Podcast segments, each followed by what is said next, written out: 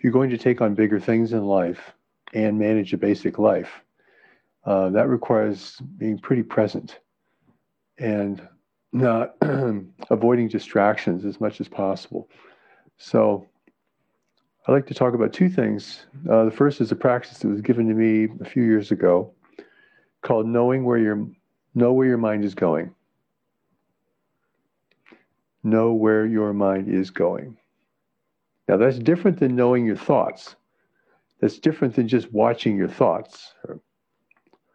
It's different than stepping outside your mind and say, oh, now I'm thinking this, now I'm thinking that. Most thinking is in motion. These are streams of thought. You're building a fantasy reality, you're recreating a memory, you're projecting into the future. This is a stream of thoughts. Your mind is going somewhere, all right? Most of these thoughts are connected to something, so it's a stream of thoughts. And as you get to know yourself and listen to others subjectively, uh, you can see that many of these streams we share together. You know, we have streams of thought about um, projecting, you know, fearful scenarios for ourselves imagining what it would be like to be in a difficult situation, uh, imagining ourselves being in relationship with a person or a place or a thing. These are streams of thought, okay? They're very common to probably all of us. so, know where your mind is going and make a decision do you want to go there? No, I don't want to go there. So, you pull your mind back. Sometimes you may want to go there just to see what that is. But for the most part, these wanderings of the mind are not fruitful. They're not leading to a prize or a great realization. So, in this way, you keep your mind functional. And part of being functional mentally is being present to what you're doing, to who you are, who you're with, what's going on around you, what's going on within you just being present.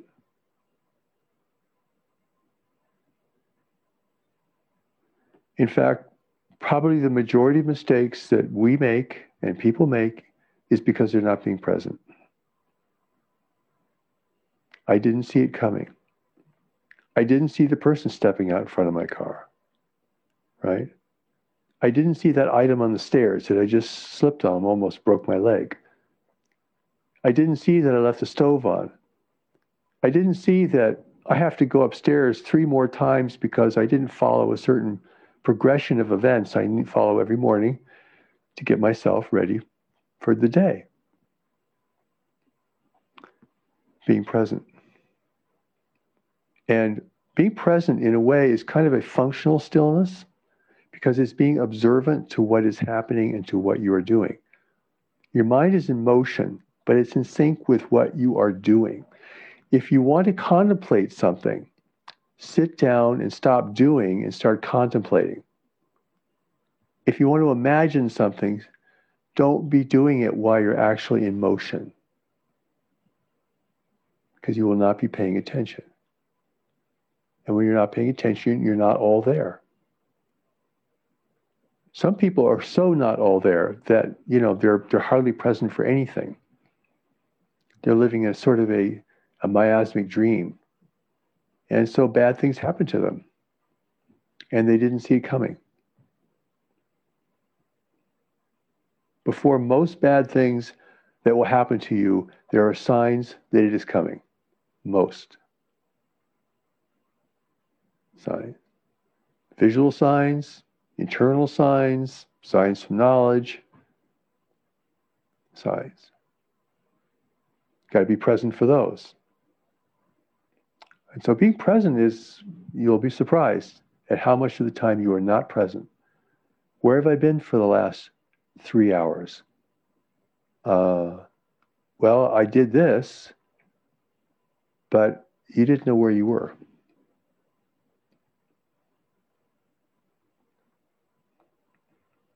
Um, being present driving a car through town. Don't listen to the radio. Don't be in conversation with people. And definitely do not talk on the phone. Trish and I came upon out in New Mexico a horrendous head on collision. People died in it. because somebody, it turned out, wasn't looking and took your eyes off the road for a moment, crossed the line, and it was bang. Children on board, everything was terrible. So every time I go outside, I am like on alert to be present and observant. Sight, sounds, nature, people, traffic, or whatever I'm focused on doing. So being present is really great for your mind. It's very, very rejuvenating. In fact, one of the best things you can do for your mind is to be involved in active engagement, probably not your work, but it could be your work, where you're completely absorbed in it. Perhaps you do that gardening. Perhaps you do that playing music. Perhaps you do that uh, even during your practice, but you're absorbed in it. So this is great for the mind. It's a focused mind. You're single minded. That's great for your mind. That is really what your mind was meant to do. So as you go through your day, and we, you know, the hourlies help us with this. The hourlies kind of bring us back. How am I feeling? What am I? What's going on with me? What's going on around me? It's a, a reorientation to being present.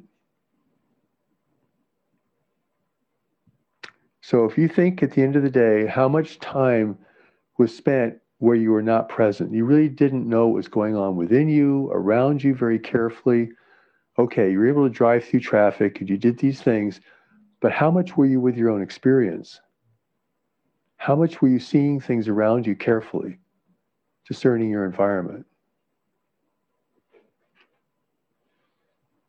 I mean, it just sounds like a very obvious, simple thing, but actually, most people do not practice being present, either to their own experience, to the experience of others, or to what's going on around them. And so when bad things come down the line, they blame others. They play the victim card, is really stupid. Um, what's going on in people's careers right now?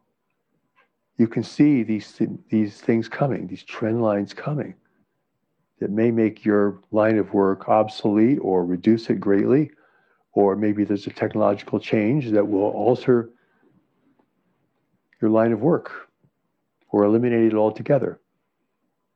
This is called paying attention, watching for signs. I, I think watching for signs is just something you do peripherally. I don't think you have to do it with high intention. It's just you watch for things that stand out in your experience. But to do that, you have to be present to your experience. And present to your experience is a kind of functional stillness. I am with what I'm doing. I can't tell you what a difference this will make in terms of reducing the number of errors, mistakes, oversights in your life, um, your discernment of other people becomes heightened and sharp, and you begin to become engaged with your own experience more consistently, which gives you a kind of a measure of how you feel about things that you encounter as you go through each day.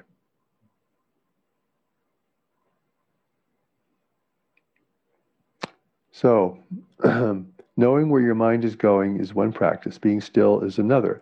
But to know where your mind is going, you have to be still and present enough to know where your mind is going.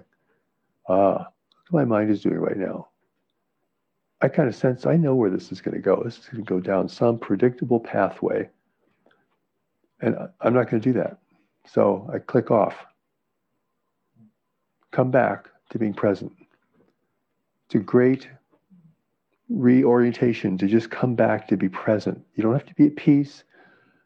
Don't be loving. Loving is a behavior. I can't stand it when people try to be loving. It's so false. Just come back to be present. To be really loving with people, you have to be present to them. Then it comes naturally. Compassion, regard, appreciation. So for me, being present, um, every time I get up in the morning, I have a list of things on my mirror that I have to do before I can launch my day. So I'm getting a little older, so my memory isn't quite as great So, because I want to be present, because I don't have to repeat my my actions over and over again. Oh, where did I leave my phone? Oh, where did I leave my wallet? What was I supposed to be doing? Where am I now? I'm going to look at you. Is this is this resonating with your experience? I'm going to look at you. and Give me a nod if you think this is hitting home in some way. Okay, good. So this is very simple, but I think as a as a being conscious, um,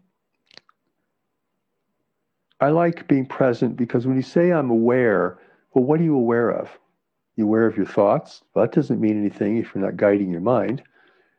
I'm aware of strange things. Well, that doesn't mean anything unless they really have importance for you. I think being present is a much better marker for being practically and meaningfully engaged with life and with everything in it.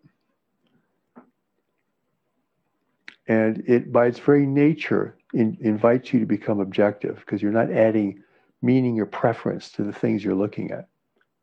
When you do that, you're not present anymore. You're only seeing yourself. I look at a person and I have pre- I have judgments and preferences and dislikes. I'm not seeing that person. I'm seeing myself.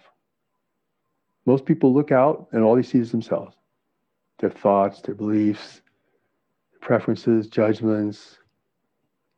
They're not seeing anything. So life treats them harshly because they're not paying attention.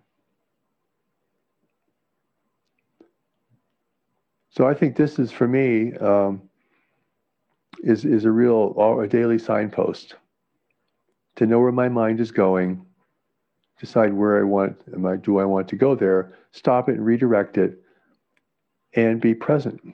If I'm being present, I'm not distracted, and I'm also much more powerful. First, really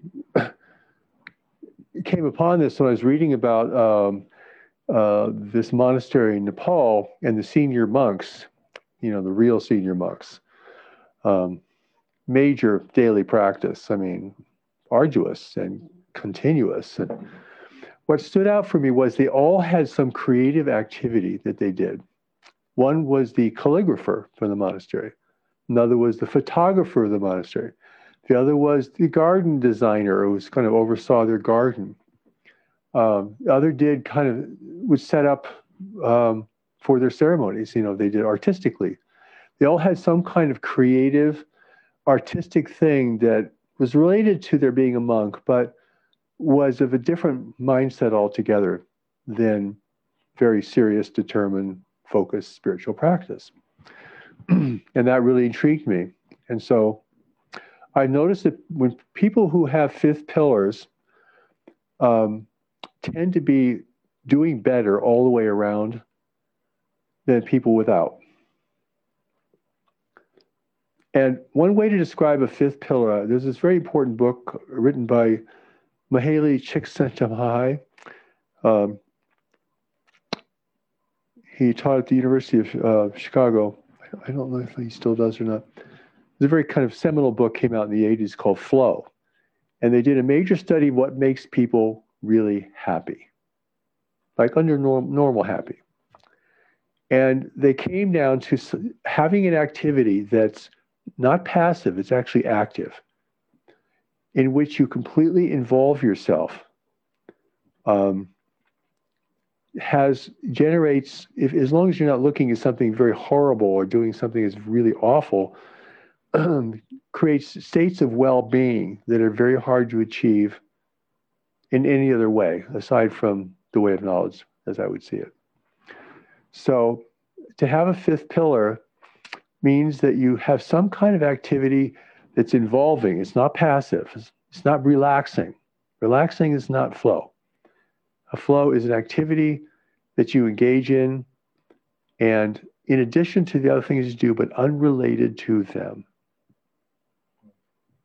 It's almost like it has no direct, it's not providing any benefit financially or to your family, um, maybe not even to your health, but it's something that you can become engaged in that gives your mind focus, and reprieve from the rest of your life. Otherwise, your mind is going to get drilled down, become too hardened, too weighted, too oppressed. Um, and the other thing I'll add is, in addition to that, that I've come to see that what creates happiness in life is not achieving big happy things because that those pleasures don't last very long even if you can achieve them and often you don't achieve them it's the simple pleasures every day the simple things that feel good that are healthy simple and doable. To enjoy them you have to be present to them. So being present here is necessary.